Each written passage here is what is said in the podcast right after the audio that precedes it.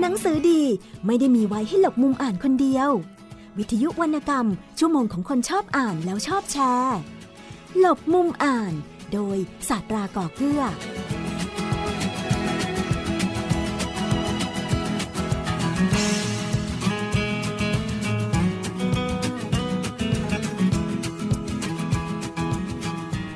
สวัสดีครับ คุณผู้ฟังครับ ต้อนรับคุณผู้ฟังเข้าสู่ช่วงเวลาของรายการหลบมุมอ่าน กับผมสัตราก่อเกื้อลาที่นี่ วิทยุไทย PBS ออนไลน์ วิทยุข่าวสารสาระ เพื่อสาธารณะและสังคมครับ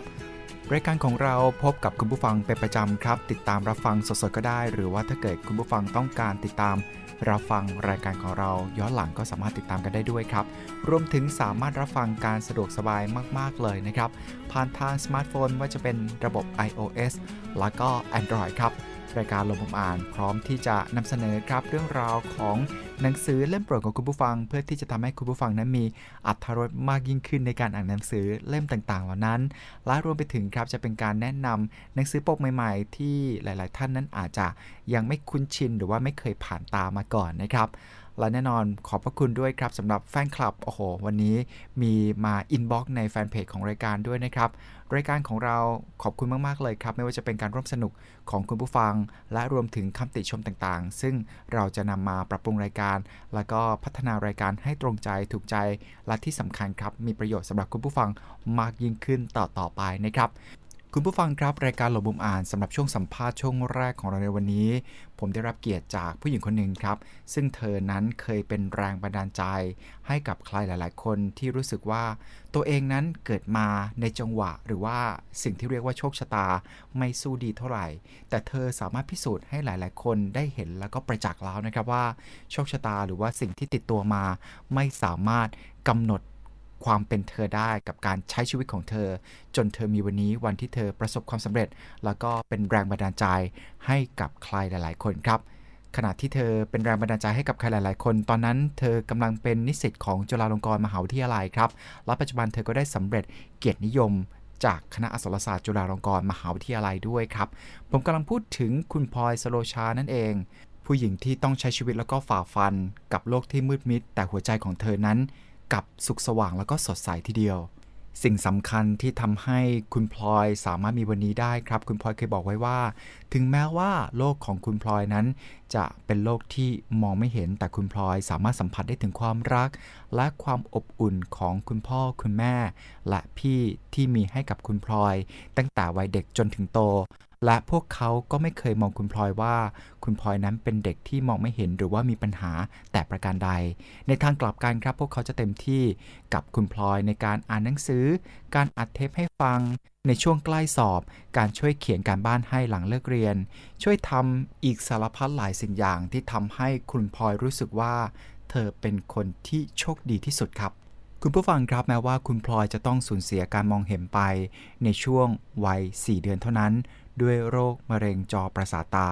แต่ว่าเธอก็มีดวงตาจากความรักของคนในครอบครัวที่สามารถทำให้เธอใช้ชีวิตได้ และช่วยเหลือตัวเองได้ จนมีความสามารถหลาย ๆ ด้านครับ นอกเหนือจากด้านงานเขียนแล้วนะครับ เธอยังมีความสามารถด้านดนตรี อย่างเช่นเปียโน รวมไปถึงการศึกษาเล่าเรียนที่ไม่เป็นสองรองใคร และก็สามารถการันตีได้จากคะแนนที่อยู่ในระดับแถวหน้าของชั้นเรียนโดยตลอด คุณพลอยให้คำจำกัดความการใช้ชีวิตของเธอตั้งแต่วัยเด็กจนถึงปัจจุบันว่า มันคือการเดินทางที่แสนพิเศษครับหลังจากที่คุณพลอยสูญเสียดวงตาทั้งสองข้างไป ตั้งแต่ 4 เดือน จนอายุ 2 ขวบครับ คุณพลอยได้เริ่มเข้าเรียนที่ศูนย์การศึกษาพิเศษที่วิทยาลัยครูสวนดุสิตพออายุ 5 ขวบทางโรงเรียนก็ได้ส่งเธอไปเรียนร่วมกับเด็กปกติ แต่ว่าคุณพลอยไม่สามารถเรียนร่วมได้ครับ จึงได้เข้าเรียนชั้นประถมศึกษาปีที่ 1 ที่โรงเรียนสอนคนตาบอด จนถึงชั้นประถมศึกษาปีที่ 6 จากนั้นจึงได้เข้าศึกษาต่อชั้นมัธยมศึกษาปีที่ 1 ที่โรงเรียนเซนฟรัง และต่อมาเธอได้เข้ามาศึกษาเป็นนิสิตของจุฬาลงกรณ์มหาวิทยาลัย ในคณะอักษรศาสตร์ครับ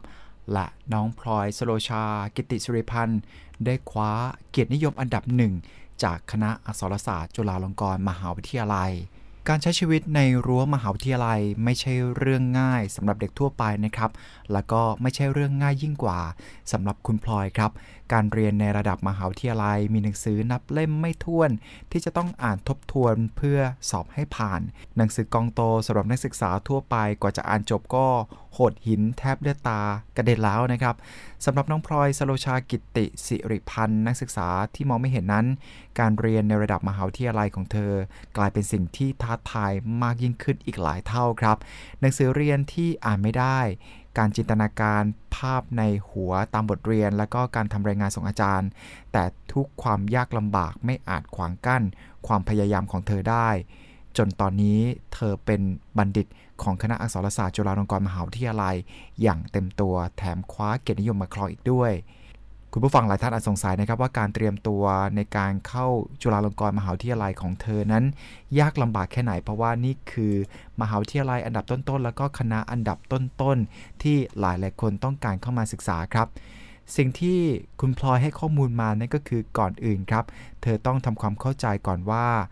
จุฬานั้นไม่ได้มีโคต้าสำหรับนักศึกษาพิการ โดยเฉพาะผู้ที่จะเข้าจุฬานั้นจะต้องสอบแข่งขันเหมือนกับเด็กอื่นๆ ทั่วๆไป เพราะฉะนั้นเธอเองจึงจะต้องมีการเตรียมตัวค่อนข้างหนักเป็นพิเศษ อันดับที่ 1 ครับนั่นก็คือควรจะรู้เป้าหมาย ให้แน่ชัดว่าต้องการคณะใด สาขาวิชาใดเพื่อที่จะมุ่งเตรียมทบทวนวิชาที่เกี่ยวข้องโดยตรงครับ มื่อเธอมีเป้าหมายอย่างชัดเจนแล้วขั้นตอนต่อมานั่นก็คือการหาข้อมูล เกณฑ์การสมัครคณะที่ต้องการในการยื่นคะแนน ว่าส่วนไหนที่จะมีคุณสมบัติที่ตรงตามความต้องการของมหาวิทยาลัยบ้าง ซึ่งเกณฑ์คะแนนที่ใช้สำหรับการสอบเข้าแต่ละคณะนั้นจะแตกต่างกัน และอาจจะปรับเปลี่ยนทุกปี อย่างไรก็ตามครับการศึกษาเกณฑ์การรับสมัครของคณะ จะต้องเป็นของปีก่อนๆที่ไม่ไกลมากจนเกินไป เพื่อที่จะสามารถวางแนวทางได้ล่วงหน้าครับ พอคุณพลอยรู้เกณฑ์การสมัครแล้วครับ เธอจึงเริ่มต้นเตรียมตนเอง ให้พร้อมสำหรับการยื่นคะแนนสอบตามที่คณะต้องการ โดยทบทวนเนื้อหา อ่านข้อสอบของปีก่อนหน้า ฝึกตอบข้อสอบตัวอย่าง แล้วก็จับเวลาการทำแบบฝึกหัดวิชาที่เกี่ยวข้อง หากมีเรื่องใดที่สงสัย เธอจะถามคุณครูประจำวิชาทันทีครับ ส่วนตัวสำหรับคุณพลอยครับคอมพิวเตอร์นั้นจะเป็นตัวช่วยได้ค่อนข้างมากทีเดียวเพราะว่าคุณพลอยนั้น อ่านหนังสือที่ขายตามร้านหนังสือทั่วไปไม่ได้ เธอเองจะต้องค้นหาข้อสอบและเอกสารทบทวนจากอินเทอร์เน็ตเป็นหลักครับ นอกจากนั้นคุณพลอยจะต้องติดตามกำหนดการสอบวันเวลาสำหรับการยื่นคะแนน และก็ส่งใบสมัครผ่านเว็บไซต์ของมหาวิทยาลัย เพื่อที่จะไม่พลาดข่าวสารสำคัญ จนคุณพลอยสามารถเข้าศึกษาที่จุฬาลงกรณ์มหาวิทยาลัยได้ ผ่านการสอบรับตรงพิเศษ โครงการภาษาและวรรณคดีไทย การมองไม่เห็นของเธอนั้นคงเป็นปัญหาอุปสรรคสำคัญทีเดียว แล้วก็หลาย ๆ ท่านคงจะสงสัยนะครับว่า เธอสามารถผ่านมันมาได้อย่างไร เรื่องการมองไม่เห็นนั้น มีความท้าทายในการเรียนอยู่มากครับ คือจะต้องพยายามทำความเข้าใจในเนื้อหาของวิชาของแต่ละบท โดยเฉพาะวิชาที่มีภาพประกอบ หรือสัญลักษณ์แปลก ๆ ที่เข้าใจยากนะครับ โดยจะต้องอาศัยจินตนาการ ภาพจำลองในสมอง ซึ่งก็จะมีการ รับมือโดยการพยายามอธิบายภาพให้เข้าใจ โดยเพื่อนๆครับ ซึ่งเพื่อนๆของเธอก็เป็นผู้ที่จะคอยแนะนำว่า ภาพที่เพื่อนๆเห็นนั้น เราควรจะคิดอย่างไรให้ถูกต้องและสิ่งที่เราคิดนั้น ถูกต้องหรือไม่ในทุกๆ ครั้งก่อนทำการสอบ คุณพลอยจะทบทวนเนื้อหาแล้วก็วิชาต่างๆ เหล่านั้น ร่วมกับเพื่อนๆเสมอนะครับ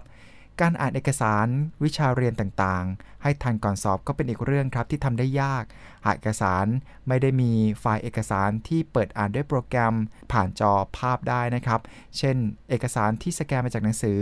เธอเองก็จะต้องมีการเตรียมหนังสือที่ต้องอ่านให้พร้อม แล้วก็หาอาสาสมัครใครก็ได้ที่จะเป็นเพื่อนๆในการที่จะมาช่วยเธออ่าน หรือบางทีก็อาจจะเป็นรุ่นพี่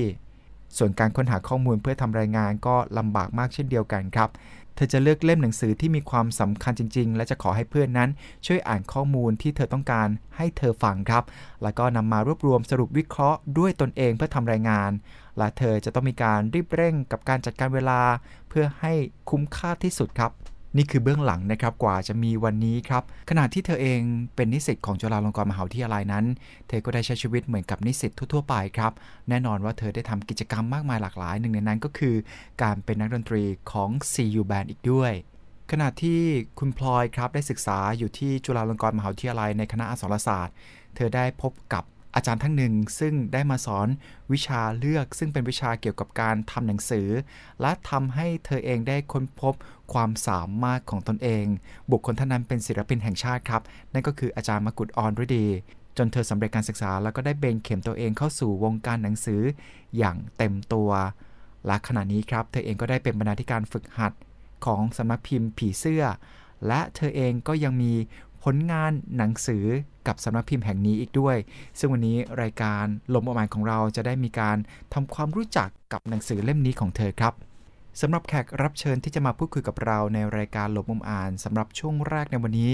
มีด้วยกัน 2 ท่านครับ ท่านแรกท่านเป็นศิลปินแห่งชาติ อาจารย์มกุฎอรดี และอีกท่านหนึ่งนั่นก็คือเจ้าของผลงานเขียนเล่มนี้ที่เราจะมาทำความรู้จักกันในวันนี้ครับ นั่นก็คือคุณพลอยสโรชา กิตติสิริพันธ์ เราไปติดตามฟังกันครับ แขกรับเชิญพิเศษสองท่านของเราในวันนี้รอพร้อมอยู่แล้วนะครับ ซึ่งก็เป็นแขกรับเชิญที่หลาย ๆ ท่าน คุ้นหูกันในครั้งที่ผ่านมาครับ นั่นก็คืออาจารย์มกุฎอรดีนั่นเองนะครับ แล้วก็แขกรับเชิญอีกหนึ่งท่านครับ ต้องบอกว่าเป็นนักเขียนหน้าใหม่แล้วก็เป็นมือใหม่นะครับในวงการหนังสือด้วย นั่นก็คือน้องพลอยสโรชา กิตติสิริพัฒน์นั่นเอง สวัสดีทั้งสองท่านครับ สวัสดีครับ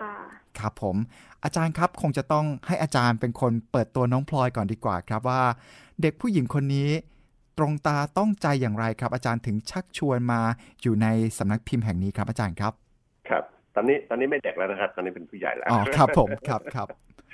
คือคือเจอกันในชั้นเรียนวิชาบรรณาธิการศึกษานะครับครับเอ่อพลอยมาลงทะเบียนเรียนสองวิชาที่จุฬาลงกรณ์มหาวิทยาลัยอันนี้เอ่อวิชานี้เนี่ยมีมี มีหลักสำคัญในการเรียนอยู่ก็คือว่าคุณต้องทำการบ้าน เป็นประจำทุกวันหรือไม่ใช่ ไม่ใช่ประจำสัปดาห์นะครับ การบ้านประจำวัน คุณต้องเขียนบันทึกประจำวันลงในสมุดทุกวันครับ ข้อแม้นี้ไม่ยกเว้นแม้แต่พลอยซึ่งตามองไม่เห็นนะครับเธอต้องหาวิธีที่จะต้องเขียนบันทึกให้ได้ทุกวันเพราะฉะนั้นเมื่อเมื่อเมื่อยอมรับเงื่อนไขในการเรียนได้ก็ เรียน แล้วก็เริ่มเรียนตั้งแต่นั้นตั้งแต่วิชาแรกตั้งแต่ชั่วโมงแรกจนกระทั่งมาเป็นวิชาที่สองทั้งสองวิชาดูเหมือนจะขาดเรียนเพียงหนเดียวเพราะไม่สบายนะฮะครับ นอกจากนั้นก็มาครบหมดทุกครั้งทุกทุกสัปดาห์ ก็จุดเริ่มต้นก็ตรงนั้นแหละครับ จุดเริ่มต้นก็คือ สมุดบันทึกประจำวันในวิชาบรรณาธิการศึกษาครับ มีความโดดเด่นอะไรที่ถูกตาต้องใจอาจารย์บ้างครับ จากเนื้อหาที่คุณพลอยได้เขียนเอ่อ ผมผมไม่เคยเห็นบันทึกของคนตาไม่เห็น เพราะฉะนั้นเมื่อมาเห็นก็รู้สึกว่านี่นี่คือนี่คือความจำเป็นอย่างหนึ่งที่คนตาเห็น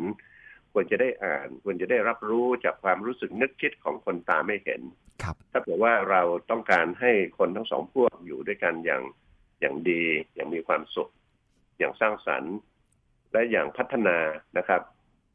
ท้ายที่สุดผมเห็นว่าคนตาไม่เห็นเนี่ยมีความสามารถพิเศษหลายสิ่งหลายอย่างที่เราควรจะขอยืมหรือขอหยิบมาใช้ หรือจะเรียกง่าย ๆ ก็คือว่าเราต้องใช้ความสามารถของเขาของคนเหล่านี้ให้เกิดประโยชน์ครับพลอยในในขณะที่ผมอ่านต้นฉบับที่พลอยเขียนบันทึกทุกวันทุกวันวันละประมาณหน้ากระดาษเศษโดยใช้เครื่องคอมพิวเตอร์โดยใช้โน้ตบุ๊กเขียนเนี่ยนะครับครับ ผมก็เห็นว่าพลอยเนี่ยจะเป็นตัวอย่างของคนตาไม่เห็นที่ดี ที่จะจุดประกายคนตาเห็นและคนตาไม่เห็นทั้งหลาย ให้มาใส่ใจการจดบันทึกประการแรกนะครับให้มาใส่ใจอ่านหนังสือและประการที่สำคัญก็คือว่าให้มาใส่ใจระหว่างกันต่อกัน หมายความว่าระหว่างมนุษย์ที่อยู่ด้วยกันในสังคมพลอยได้แสดงออกมาอย่างชัดเจนในบันทึกของเธอครับ ทำให้เราได้เห็นความคิดของคุณพลอยนั่นเอง ใช่ครับครับ อาจารย์ครับส่วนตัวแล้วอาจารย์เคยมีลูกศิษย์ที่ตามองไม่เห็นมาก่อนคุณพลอยหรือเปล่าครับ ไม่เคยครับ ไม่เคยชนิดที่มานั่งเรียนทุกทุกวันทุกทุกชั่วโมงอย่างนี้ไม่เคยมีนะครับ ชนิดที่จะต้องดูการบ้าน หรือชนิดที่จะต้องมานั่งสอบทบทวนความรู้หรือความเข้าใจหรือความคิดไม่มีแต่ว่าเจอกันผิวเผินเท่านั้นเองครับ ในส่วนตัวของพลอยก็นับเป็นคนแรกครับครับ ในฐานะของเป็นครูผู้สอนผู้ที่มีปัญหาในเรื่องของการมองเห็น อาจารย์มีการวางแผนหรือว่าเตรียมตัวในการสอนนักเรียนคนนี้อย่างไรบ้างครับ สอนนิสิตคนนี้อย่างไรบ้างครับคือคือผมไม่ได้สอนเป็นพิเศษนะครับครับจะสอนอย่างปกติธรรมดา เพื่อจะไม่ให้รู้สึกว่าเราเอาใจใส่คนคนหนึ่งมากเกินไปหรือเปล่าเพียงแต่ว่าข้อบกพร่องหรือจุดอ่อนบางสิ่งบางอย่าง เราต้องอนุโลมอย่างเช่น เวลาเราให้การบ้านนักเรียนปกติกำชับว่าเธอจะต้องเขียนเป็นลายมือและเป็นลายมือที่อ่านออกในสมุดนะครับทีนี้ในกรณีของพลอยในเมื่อไม่มีลายมือ เพราะว่าเพราะว่าเธอเขียนไม่เห็นมองไม่เห็น เมื่อไม่มีลายมือก็อนุโลมให้เขียนด้วยโน้ตบุ๊กหรือเขียนในในเวิร์ดได้ครับ เพราะฉะนั้นสิ่งที่เราจะเน้นเป็นพิเศษสำหรับพลอยไม่ใช่ไม่ใช่เรื่องลายมือ แต่เป็นเรื่องเนื้อหาเรื่องความคิด ทำไมทำไมจึงมีลายมือในวิชานี้ก็เพราะว่าเวลาเราไปตรวจแก้ต้นฉบับนั้นนะเราจะต้องเขียนข้อความตรวจแก้ให้คนอื่นเห็น นั่นคือนั่นคือข้อใหญ่ใจความ แต่ว่าในกรณีของพลอยเนี่ยวิธีการสอนก็จะต้องเป็นอีกอย่างหนึ่งเราก็ได้เรียนรู้ว่า ถ้าเกิดว่าเราสอนนักเรียนตาไม่เห็นในอนาคตที่จะมาทำงานด้านหนังสือเนี่ย ซึ่งเป็นไปได้ เราจะเปลี่ยนวิธีการยังไงก็ก็เท่ากับว่าพลอยได้สอนผมด้วย ผมได้สอนพลอยด้วยไปพร้อมๆกันครับ ในส่วนของคุณพลอยล่ะครับ เป็นยังไงบ้างครับทำไมถึงเลือกมาโรงเรียนวิชานี้เป็นวิชาโทสนใจการทำหนังสืออยู่แล้วค่ะ ตั้งแต่ต้นแต่ว่าไม่มีความรู้ด้านด้านนี้เลยคือไม่รู้เลยว่ากระบวนการในการทำหนังสือเนี่ย มันประกอบไปด้วยอะไรบ้าง นอกจากงานของบรรณาธิการแล้วงานส่วนอื่น ๆ ที่อยู่ในสำนักพิมพ์มีอะไรบ้างเราก็ไม่รู้เลย แล้วปรากฏว่าพอหาข้อมูลของวิชาเรียนค่ะ แล้วบังเอิญไปเจอชื่อวิชานี้ ซึ่งเป็นวิชาเสวนาบรรณาธิการอันนี้คือวิชาวิชาแรกที่ลงอะค่ะครับ แล้วพอเจอชื่อวิชาปุ๊บเราก็สนใจด้วยด้วยความที่เราสนใจหนังสืออยู่แล้ว แต่ว่าไม่ไม่รู้กระบวนการข้างในพอพอเห็นว่า เออบรรณาธิการเนี่ย เรารู้ว่าเป็นตำแหน่งหนึ่งที่เกี่ยวข้องกับการทำหนังสือก่อนที่จะออกมาเป็นเล่มจริง ๆ นะคะ ก็ก็เลยคิดว่าเอ๊วิชานี้น่าสนใจแล้วก็มาลงทะเบียนเรียน ตรงนั้นนะคะครับตอนตอนลงทะเบียนเรียนตอนแรกก็ไม่รู้จักอาจารย์เลย ไม่รู้ว่าใครสอนด้วยซ้ำแต่ว่าก็สนใจอย่างเดียวแล้วก็ลงไปเลยครับครับแรกที่เรียนกับอาจารย์คนนี้เป็นยังไงบ้างครับ คุณครูสอนอะไรบ้าง ประทับใจอะไรคุณครูคนนี้บ้าง มันแปลกคือมันแปลกตั้งแต่ตอนเดินเดินเข้าไปในในห้องค่ะครับ เออจำได้ว่าคำทักทายที่ที่ครูบอกก็คือบอกว่า ให้ให้ให้พลอยเป็นครูของครูอีกทีหนึ่งก็งงเพราะว่าไม่เคยไม่เคยมีครูบอกกันว่าให้ให้เราเป็นครูของครูอะไรอย่างเงี้ยอ่า ก็ก็รู้สึกว่าเออมันเป็นบรรยากาศที่เป็นมิตรกันเองด้วยด้วยด้วยคำทักทายของครู แล้วก็คือครูก็ไม่ได้ ไม่ได้ไม่ได้ตกใจว่าเฮ้ยเรามองไม่เห็นแล้วจะสอนยังไงทำให้เรารู้สึกอึดอัดอะไรเงี้ยคือ คือครูก็ต้อนรับอย่างเป็นมิตรเนี่ยค่ะ ก็ก็เลยทำให้ทำให้ อยากเรียนวิชานี้ต่อมาเรื่อยๆแล้วด้วยเอพอเข้ามาคาบแรกเนี่ย ครูก็สั่งงานเลยนะคะ สั่งงานทุกคนว่าจะต้องเขียนเขียนบันทึกแล้วด้วยที่การบ้านลักษณะอย่างนี้ค่ะมันไม่มีในวิชาอื่น ๆ ในมหาวิทยาลัย ก็ทำให้ทำให้วิชานี้มันมีจุดเด่นบางอย่างขึ้นมา ด้วยบรรยากาศของห้องเรียนที่เอ่อการ การจัดโต๊ะอะไรอย่างนี้ด้วยนะคะ ที่ทำให้รู้สึกว่าเออมันเป็นวิชาที่น่าสนใจ แล้วก็แตกต่างไปจากวิชาอื่น เพราะว่ามันเป็นการเรียนเกี่ยวกับกระบวนการทำหนังสือที่เราไม่ได้ไม่ได้เรียนจากวิชาอื่นมาครับ ส่วนมากแล้วผู้ที่อยากจะเป็นคนที่ทำหนังสือเนี่ยนะครับ มักจะเป็นคนที่ชอบอ่านหนังสือมากๆมาก่อน น้องพลอยอยู่ในกลุ่มนี้ด้วยหรือเปล่าครับ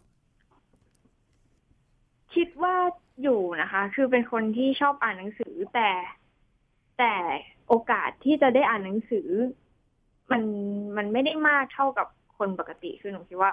ชอบอ่านหนังสือ แต่ว่าไม่มีหนังสือให้อ่านมากพอ แล้วก็ไม่มีโอกาสที่จะเลือกหนังสืออ่าน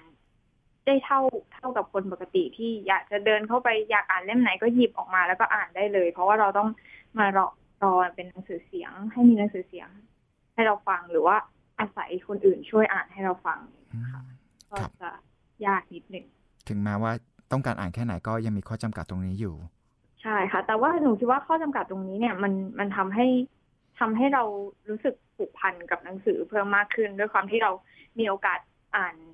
มันด้วยความยากลำบากเนี่ยนานๆทีกว่าจะได้อ่านสักเล่มหนึ่งเนี่ยพอเราได้อ่านปุ๊บความสนใจที่เรามีต่อหนังสือมันจะเพิ่มมากขึ้น แรงดึงดูดที่เราอยากจะอ่านหนังสือเนี่ยมันจะมีเพิ่มมากขึ้น เพราะว่า เรารู้สึกว่าหนังสือมันไม่ได้อ่านง่าย ๆ นะ มันไม่ได้หามาง่าย ๆ มันก็ทำให้เรามีความผูกพันกับหนังสือมากขึ้นเนี่ยค่ะครับแรงบันดาลใจแรกเลยมาจากแฮร์รี่พอตเตอร์ใช่ไหมครับ เอ่อแฮร์รี่พอตเตอร์ไหมก็ไม่นะคะเพราะว่าอ่านอ่านหลายเล่มเล่มเล่มแรกที่อ่านเนี่ย เป็นรู้สึกจะเรื่องรถไม้ของขวัญอ๋อครับ อ่าเป็นหนังสือเด็กมาก ๆ เลยตอนนั้นพ่ออ่านให้ฟัง แล้วก็ พอโตขึ้นมาก็เริ่มมีคนอ่านเรื่องอื่นให้ฟังมีอ่านการ์ตูนให้ฟังด้วยอ่านโดเรมอนอย่างเงี้ยค่ะ แล้วก็อ่านอ่านเป็นพวกแฟนตาซีอะไรเงี้ยก็ค่อยๆไล่มาตอนตอนตอนเด็กๆชอบสะสมเทปนิทานนะคะเพราะว่าไม่มีไม่ค่อยมีหนังสือให้เราอ่าน แล้วรู้สึกว่าเทปนิทานเนี่ยมันมันเล่าเล่าเรื่องราวให้เราฟังได้ พอพอพอพอฟังเทปนิทานจนเบื่อแล้วเนี่ย ก็ก็เริ่มรบเร้าให้คนอื่นอ่าน เรื่องนู้นให้ฟังหน่อยเรื่องนี้ให้ฟังหน่อยมันก็ ค่อยๆสะสมมาเรื่อยๆค่ะ อืมครับผม แล้วจับพัดจับผูตอนนี้กำลังจะมาเป็นนักเขียนนะครับ ต้องบอกว่าเป็นนักเขียนแล้วของสำนักพิมพ์ผีเสื้อ อาจารย์ครับในวิธีการเลือกเรื่องของสำนักพิมพ์ผีเสื้อในการที่จะตีพิมพ์นะครับอาจารย์มีหลักในการเลือกเรื่องอย่างไรบ้างครับ แล้วก็ผลงานของน้องพลอยเนี่ยเข้าสู่มาตรฐานนี้ได้อย่างไร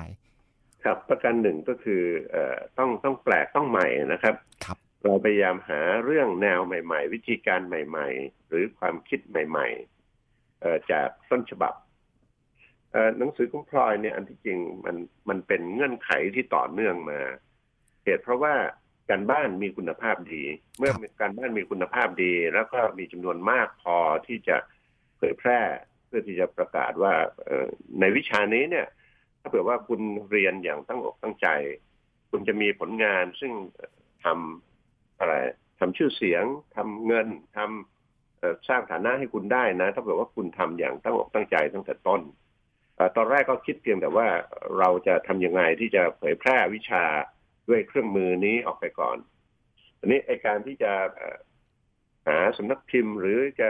ให้ใครทำบางทีอาจจะไม่มีใครเขาอยากเสี่ยง เพราะว่ามันเป็นบันทึกประจำวัน ซึ่งไม่เคยมีเขาใครเขาทำกัน ครับท้ายที่สุดก็ตัดสินใจว่าเราจะต้องพิมพ์เองล่ะ พิมพ์เองในที่นี้ก็หมายความว่า ถ้าเผื่อไม่ลงทุนเองก็ต้องอาศัยชื่อของสำนักพิมพ์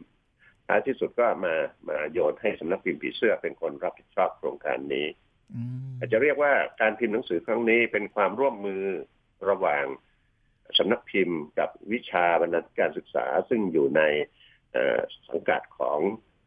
ภาควิชาบรรณรักษศาสตร์ของคณะอักษรศาสตร์จุฬาลงกรณ์มหาวิทยาลัยแต่ท้ายที่สุดก็ไปชวน มูลนิธิวิชาหนังสือ ซึ่งดรปณิธิหุ่นแสวงเป็นประธานอยู่มาร่วมมือกันเพื่ออะไรเพื่อที่จะประกาศว่า วิชานี้เนี่ยมีความจำเป็นสำหรับสำหรับวงการหนังสือสำหรับระบบหนังสือ และไอ้ความจำเป็นนี้เนี่ยทำให้เห็นได้ว่ามันมันมันทำให้งอกงามขึ้นได้ครับ ด้วยความจำเป็นนี้นะครับถ้าเผื่อว่าเรามีระบบที่ดี มีระบบการเรียนการสอนที่เอื้อแก่ผู้เรียน ท้ายที่สุดผู้เรียนก็จะแสดงความสามารถของตัวเองออกมาได้ ในช่วงเวลาไม่ไม่นานนะครับถ้าจะนับเวลาว่าเราเห็นพลอยตั้งแต่เมื่อไหร่ ว่ากันที่จริงภายในสองสัปดาห์เนี่ยเราเห็นเลยนะครับ ผมเห็นต้นฉบับของพลอยในการบันทึกสัปดาห์ที่สองบอกได้เลยว่า เด็กคนนี้คือคือนักเขียน ผมประกาศในชั้นเรียนด้วยซ้ำในในชั่วโมงที่เท่าไหร่ชั่วโมงสัปดาห์ที่สี่ใช่ไหม สัปดาห์ที่สี่เนี่ย ผมประกาศในชั้นเรียนเลยว่าพลอยจะมีหนังสือออกมาจากต้นฉบับนี้ครับเพราะว่าเพราะว่าโดดเด่นมากเป็นการ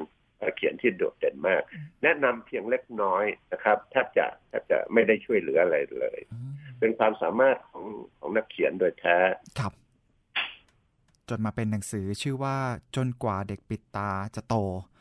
น้องพลอยครับ พอวันนั้นครับ สัปดาห์ที่สี่ที่อาจารย์บอกว่าโอ้โหน้องพลอยนี่มีพรสวรรค์ในเรื่องของการเขียนรู้สึกยังไงบ้างครับ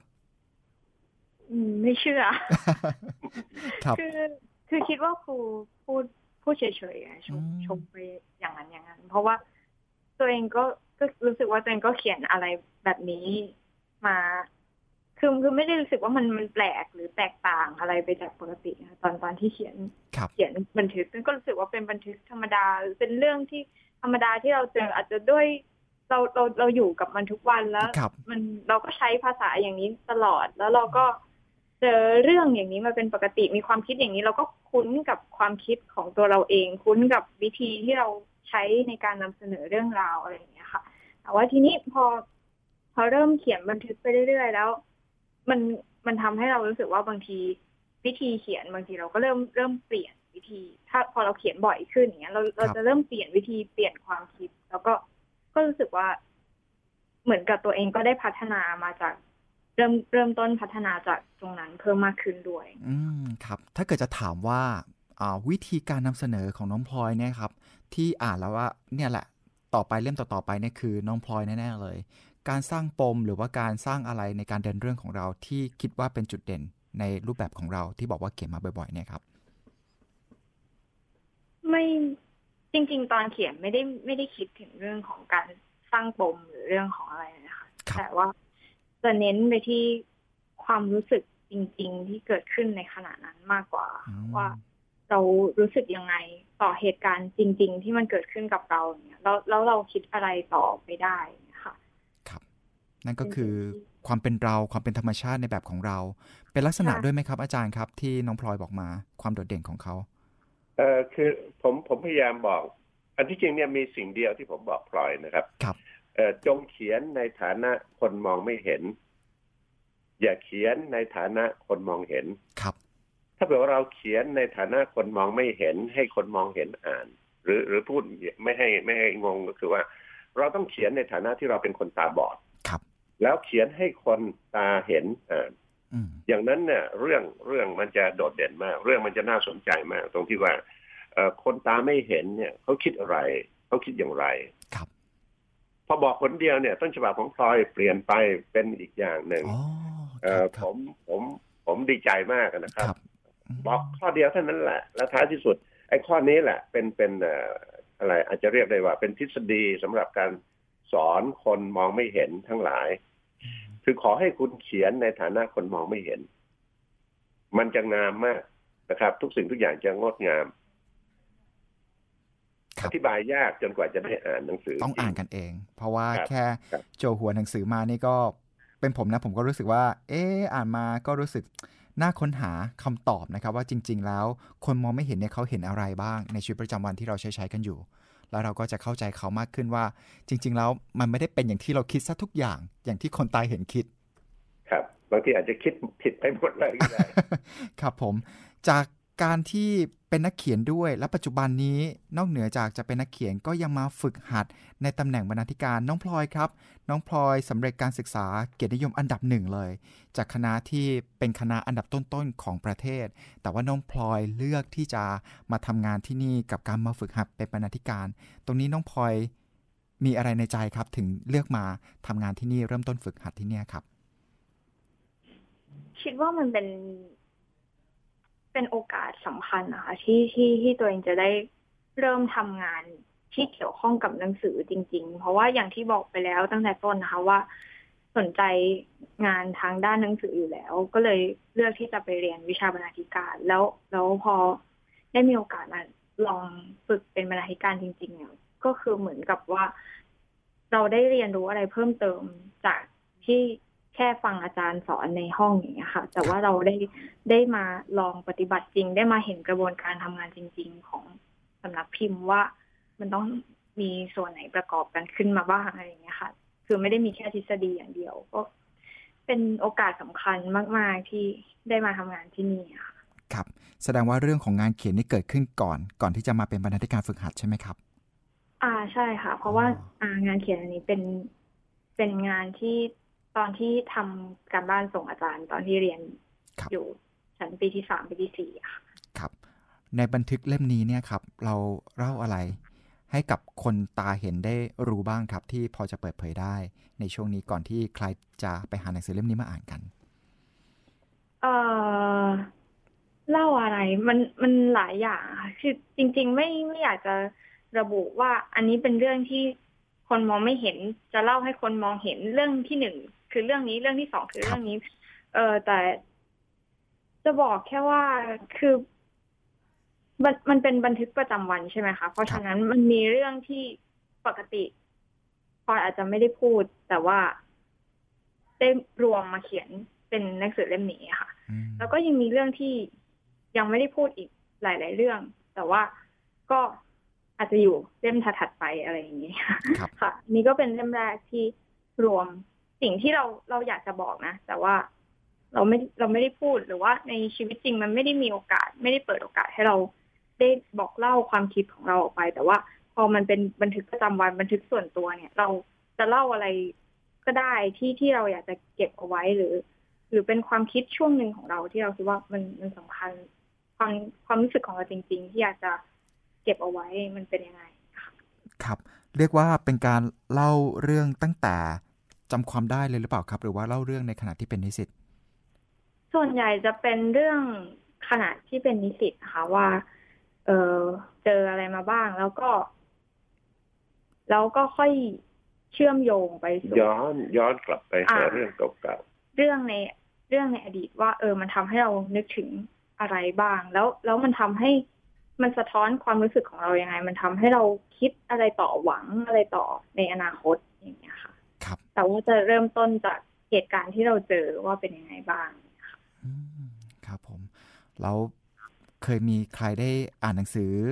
เป็นอ่านบันทึกการบ้านชิ้นนี้ก่อนที่จะไปเป็นหนังสือบ้างหรือยังครับ นอกเหนือจากคุณครู เพื่อนๆได้มีโอกาสอ่านไหมครับพลอยถ้าถ้าที่เพื่อนอ่านก็จะเป็นแค่บางวันนิดนิดเดียวอะค่ะ ประมาณอาจสมมติสัปดาห์หนึ่งเขาก็อาจจะเปิดไปสัก วันหนึ่งอย่างเงี้ยค่ะ แล้วเขาก็คืนคืนกลับเรามาว่าเออเป็นยังไงบ้างอะไรค่ะครับเพราะว่าถ้าเกิดผมเป็นเพื่อนของน้องพลอยในชั้นเรียน และคุณครูชมขนาดนี้ผมก็ต้องอยากจะดูแล้วแหละว่า อย่างไรคือวิธีการเขียนที่โดนใจของคุณครูท่านนี้ แล้วเพื่อนๆมีครับ คือหนูจะไม่ค่อย ไม่ค่อยให้คนอื่นอ่านนอกจากครูนะคะเพราะว่า เหมือนกับบางบางเรื่องเราก็ไม่ไม่ ไม่ค่อยจะกล้าเปิดเผยไม่เลยคือคือเอ่อตอนตอนที่เขียนตอนแรกๆเนี่ยบางเรื่องเราเขียนเพลินไปจนรู้สึกว่า บางทีบันทึกความลับเอาไว้ด้วยใช่ไหมเออ มีบางส่วนซึ่งอาจจะเป็นรู้สึกในขณะนั้นนะครับ ในขณะที่เขียนอาจจะรู้สึกว่าเป็นความลับ แต่พอมาถึงตอนนี้มันไม่ใช่ความลับอีกต่อไปแล้วล่ะเพราะว่าก็ยิ่งกว่าเพื่อนที่จะได้อ่าน คือคุณผู้ฟังหลาย ๆ ท่านที่สนใจก็จะมีสิทธิ์ได้อ่านด้วย ก็เหมือนกับเอาเอาความลับมาบอกเออมันความลับบางอย่างมันไม่เสียหายนะ มันดีนะ มันดีสำหรับที่จะบอกว่า เออ ครั้งหนึ่งมันเคยเป็นความลับ แต่ตอนนี้มันไม่ใช่ความลับละแล้วมันดีมันดีตรงที่ว่า เอออะไร ถ้าเผื่อว่าปล่อยให้มันเป็นความลับต่อไปเนี่ย มันมันจะไม่ช่วยคนอื่นในปัญหาข้อนี้ใช่ป่ะถือว่าก็ได้เป็นการเปิดมุมมองทัศนคติกับคนที่แบบว่าอาจจะอยู่ในสถานการณ์เดียวกันกับเรา นะครับเหมือนกับเราเป๊ะเลย จริง ๆ เขาก็สามารถเรียนรู้ผ่านเรื่องราวของเราได้ โดยที่เขาไม่ต้องไปเผชิญสิ่งนั้นเอง เป็นอย่างนั้นใช่ไหมครับอาจารย์ครับที่อาจารย์จะสื่อสารทำนองนั้นแหละครับ คือปัญหาหลายเรื่องของคนตาไม่เห็นเนี่ยนะครับ เราไม่เคยรู้นะครับว่าคนตาไม่เห็นคิดอะไร หรือบางทีบางคนอาจจะรู้สึกขำเวลาคนตาไม่เห็นเล่าให้ฟังบอกว่าพอเดินเข้ามาในห้อง แล้วก็เอื้อมมือไปเปิดสวิตช์เงี้ยเวลาจะออกจากห้องก็เผลอไปเอื้อมมือปิดสวิตช์ทั้งๆที่เขาไม่ได้ต้องการแสงสว่าง แต่ว่ามันเกิดจาก ความเคยชินที่คนอื่นปฏิบัตินะครับเเขาไม่ต้องเปิดสวิตช์เขาก็มองไม่เห็นอยู่แล้วนะครับแต่ว่าทำไมเขาทำอย่างนั้น ก็เพราะว่าคนตาเห็นได้ปฏิบัติให้เขาเห็นว่า เมื่อเวลาเข้ามาในห้องก็ต้องเปิดสวิตช์เพื่อที่จะให้มีแสงสว่างแล้วออกไปก็ต้องปิดสวิตช์เพื่อที่จะประหยัดไฟอะไรอย่างนี้เป็นต้นแต่นี้ไอ้สิ่งเหล่าสิ่งเหล่านี้เนี่ยมันเป็นเรื่องละเอียดอ่อน เราเราไม่เคยเราไม่เคยรู้สึกว่ามันเป็นเรื่องราวในชีวิตจริงๆแต่จากบันทึกของพลอยเนี่ยทำให้เรารู้ว่า คนตาไม่เห็นมีเรื่องราวต่างๆ มากมายเกินกว่าที่เราคาด และบางอย่างที่เราเคยรู้มานั่นน่ะ มันผิดเพราะฉะนั้นเราอยู่เราอยู่กันด้วยความเข้าใจผิดตลอดมาด้วยเรื่องหลายเรื่อง ครับหนังสือนี้จะเปิดเผย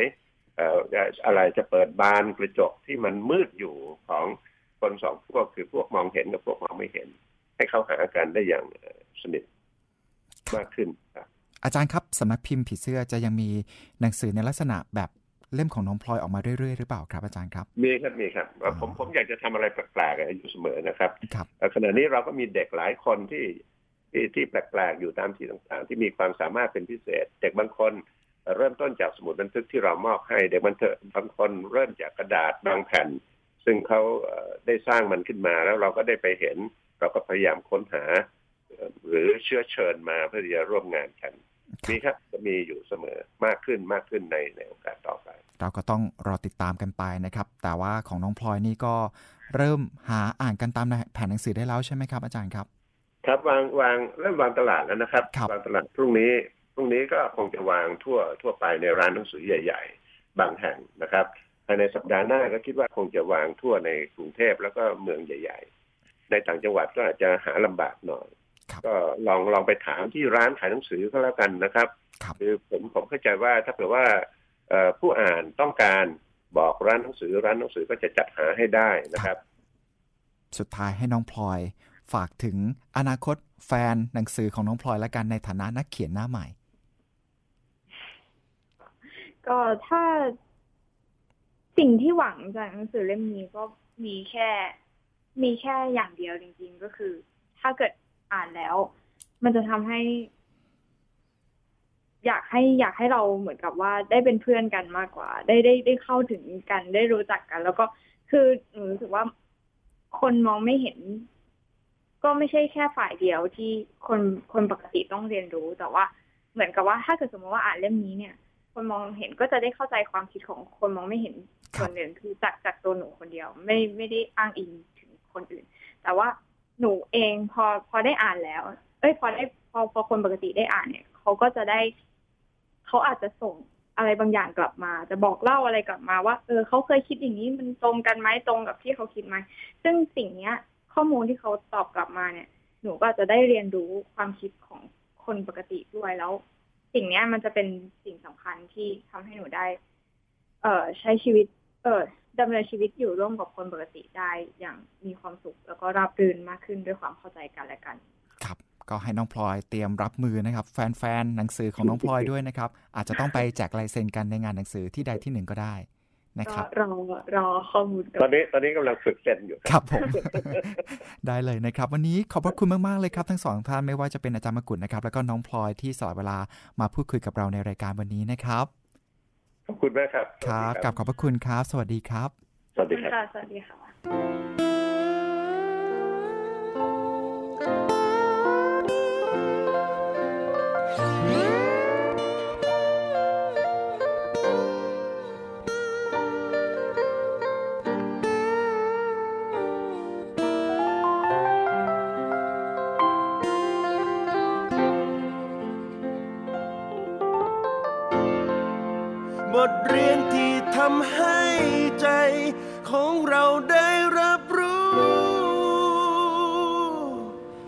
ไม่มีอะไรคงอยู่เสมอไป เป็นบทเรียนชีวิตที่แสนจะยิ่งใหญ่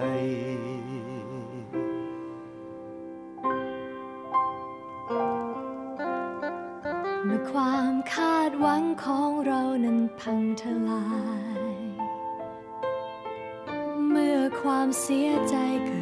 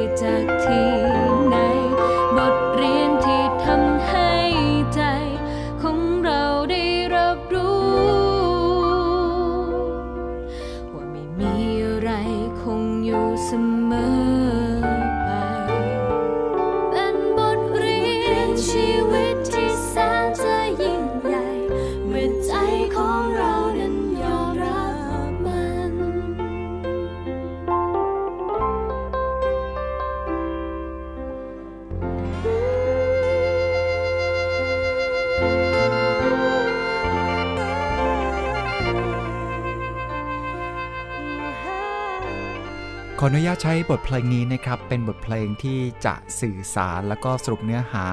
จากเจ้าของหนังสือที่เราได้เพิ่งฟังเรื่องราวของเธอไปเมื่อสักครู่นี้ เพื่อที่จะทำให้คุณผู้ฟังหลายๆท่าน ที่กำลังรู้สึกท้อแท้และท้อถอยนั้น มีกำลังใจและพร้อมที่จะยืนสู้กับปัญหาต่างๆ ของคุณได้ครับ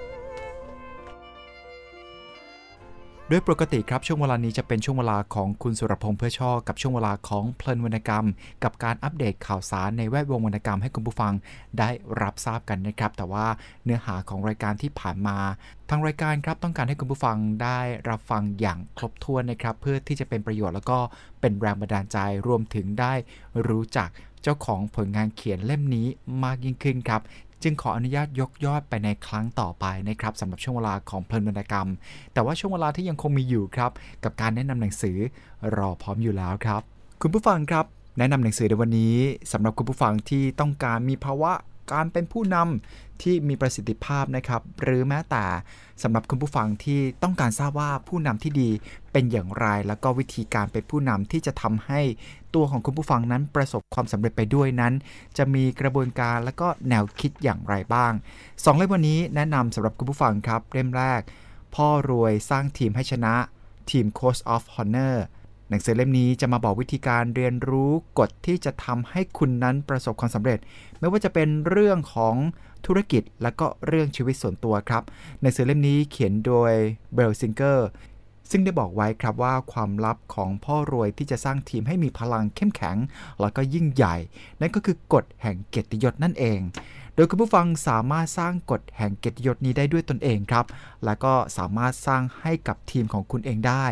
เช่น หากคุณผู้ฟังตกอยู่ในสถานการณ์ที่มีแรงกดดัน หรือต้องการความช่วยเหลือกฎแห่งเกียรติยศนี้จะแสดงพลัง และส่งเข้าไปในทุกๆคำพูดทุกๆการกระทำของทีม ถูกย้ำและถูกนำไปปฏิบัติ จนกระทั่งฝังลึกลงไปในจิตใจ ภายใต้แนวความคิดเดียวกัน เพื่อดึงดูดสิ่งที่ดีที่สุดในตัวของแต่ละคนที่ยึดมั่นในสิ่งนั้นออกมาครับ เพราะว่าการสร้างกฎแห่งเกียรติยศนั้น จะทำให้เกิดความรับผิดชอบ มีความรู้สึกสนับสนุนกันและกัน และที่สำคัญครับจะเป็นคำประกาศที่ยืนยันได้ว่า ตัวตนของคุณเป็นใคร ทีมของคุณนั้น หยัดยืนเพื่อสิ่งใด กฎนี้จะกำหนดตัวคุณครับ แล้วก็เป้าหมายของคุณให้ชัดเจนมากยิ่งขึ้น และนี่คือเคล็ดลับการสร้างทีมให้เป็นแชมเปี้ยนในแบบฉบับของแบลร์ซิงเกอร์กับหนังสือ พ่อรวยสร้างทีมให้ชนะทีม Coach of Honor น่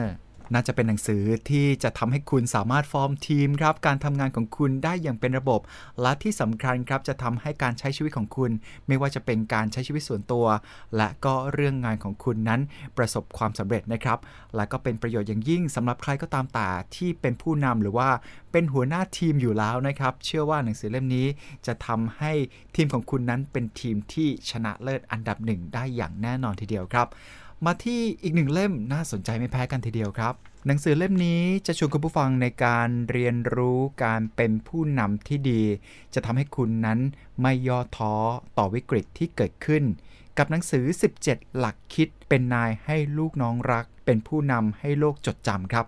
เล่มนี้เป็นเล่มที่ต้องบอกว่าเป็นตำนานเลยทีเดียวครับ ของใครหลาย ๆ คนที่เอาเป็นคัมภีร์แล้วก็คู่มือในการเป็นผู้นำที่ดี ให้โลกจดจำแล้วก็สามารถผ่านพ้นวิกฤตต่าง ๆ ไปได้ โดยผู้เขียนหนังสือเล่มนี้เป็นชาวอาทิตย์อุทัยชื่อทาซึเนโอซาซากิบอกเล่าความเป็นผู้นำผ่านเรื่องราวที่เกิดขึ้นจากประสบการณ์จริงบวกมุมมองความคิด ที่จะช่วยกระตุ้น ให้คุณสามารถพิชิตความเป็นผู้นำครับ ต้องบอกว่าความเป็นผู้นำในทุกๆ คนนั้น มีอยู่ในตัวเองครับ และหนังสือเล่มนี้จะเป็นการกระตุ้นให้สิ่งที่ซ่อนเร้นภายในตัวคุณนั้นออกมาได้เป็นอย่างดีทีเดียว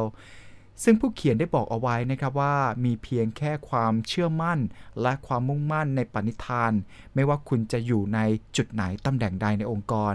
หรือแม้แต่จุดไหนตำแหน่งใดในครอบครัว คุณก็สามารถเป็นผู้นำได้ครับถ้าจะยกตัวอย่างจากหนังสือเล่มนี้นะครับก็อย่างเช่น ในบทที่ 2 ครับ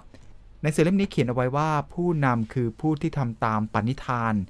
โดยเรื่องราวในหนังสือเล่มนี้ครับ ผู้เขียนได้ไปพบกับคุณโอยามะฮิโรมุ ซึ่งเป็นเจ้าของโรงงานในการทำช็อกสำหรับเขียนกระดานดำนี้แหละนะครับ ซึ่งเขามีแนวคิดการไม่ต้องการพนักงานที่มีความพิการทางสมองในการเข้าทำงานครับ แต่หลังจากเขาได้เรียนรู้แล้วก็เข้าใจถึงเหตุผลที่คนพิการพยายามที่จะทำงาน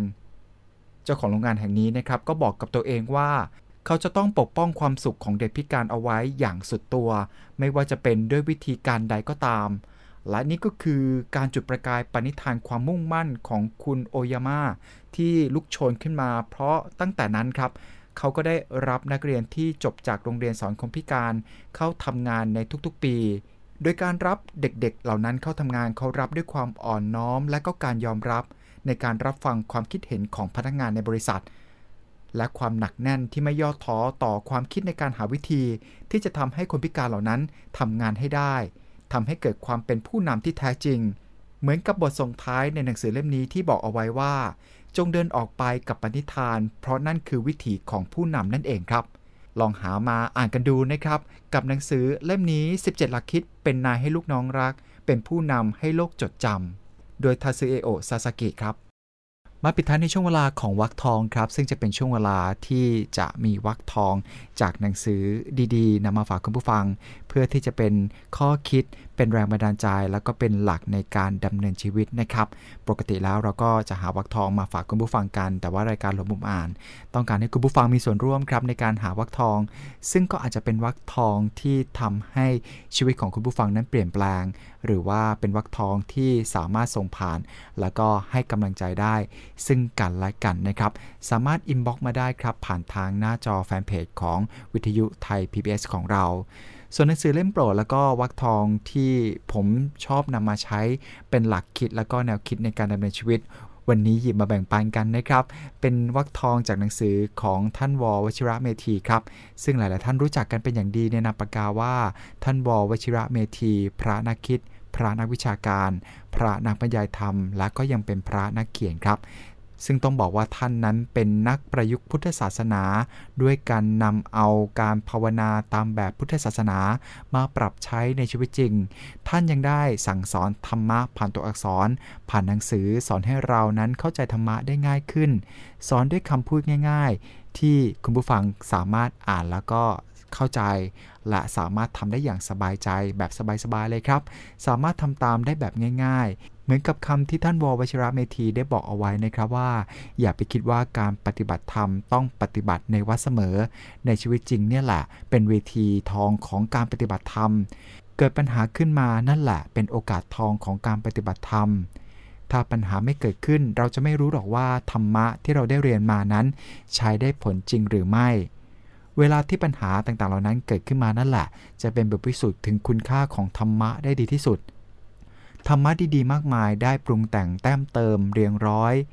เป็นคำคมธรรมะดีๆ ให้เราได้อ่านกัน ซึ่งวันนี้ผมก็จะมีบางส่วนนะครับที่เป็นวรรคทอง ซึ่งอยู่ในใจของผู้ฟังหลายๆ ท่านและรวมถึงอยู่ในใจของผมด้วยมาฝากกันครับ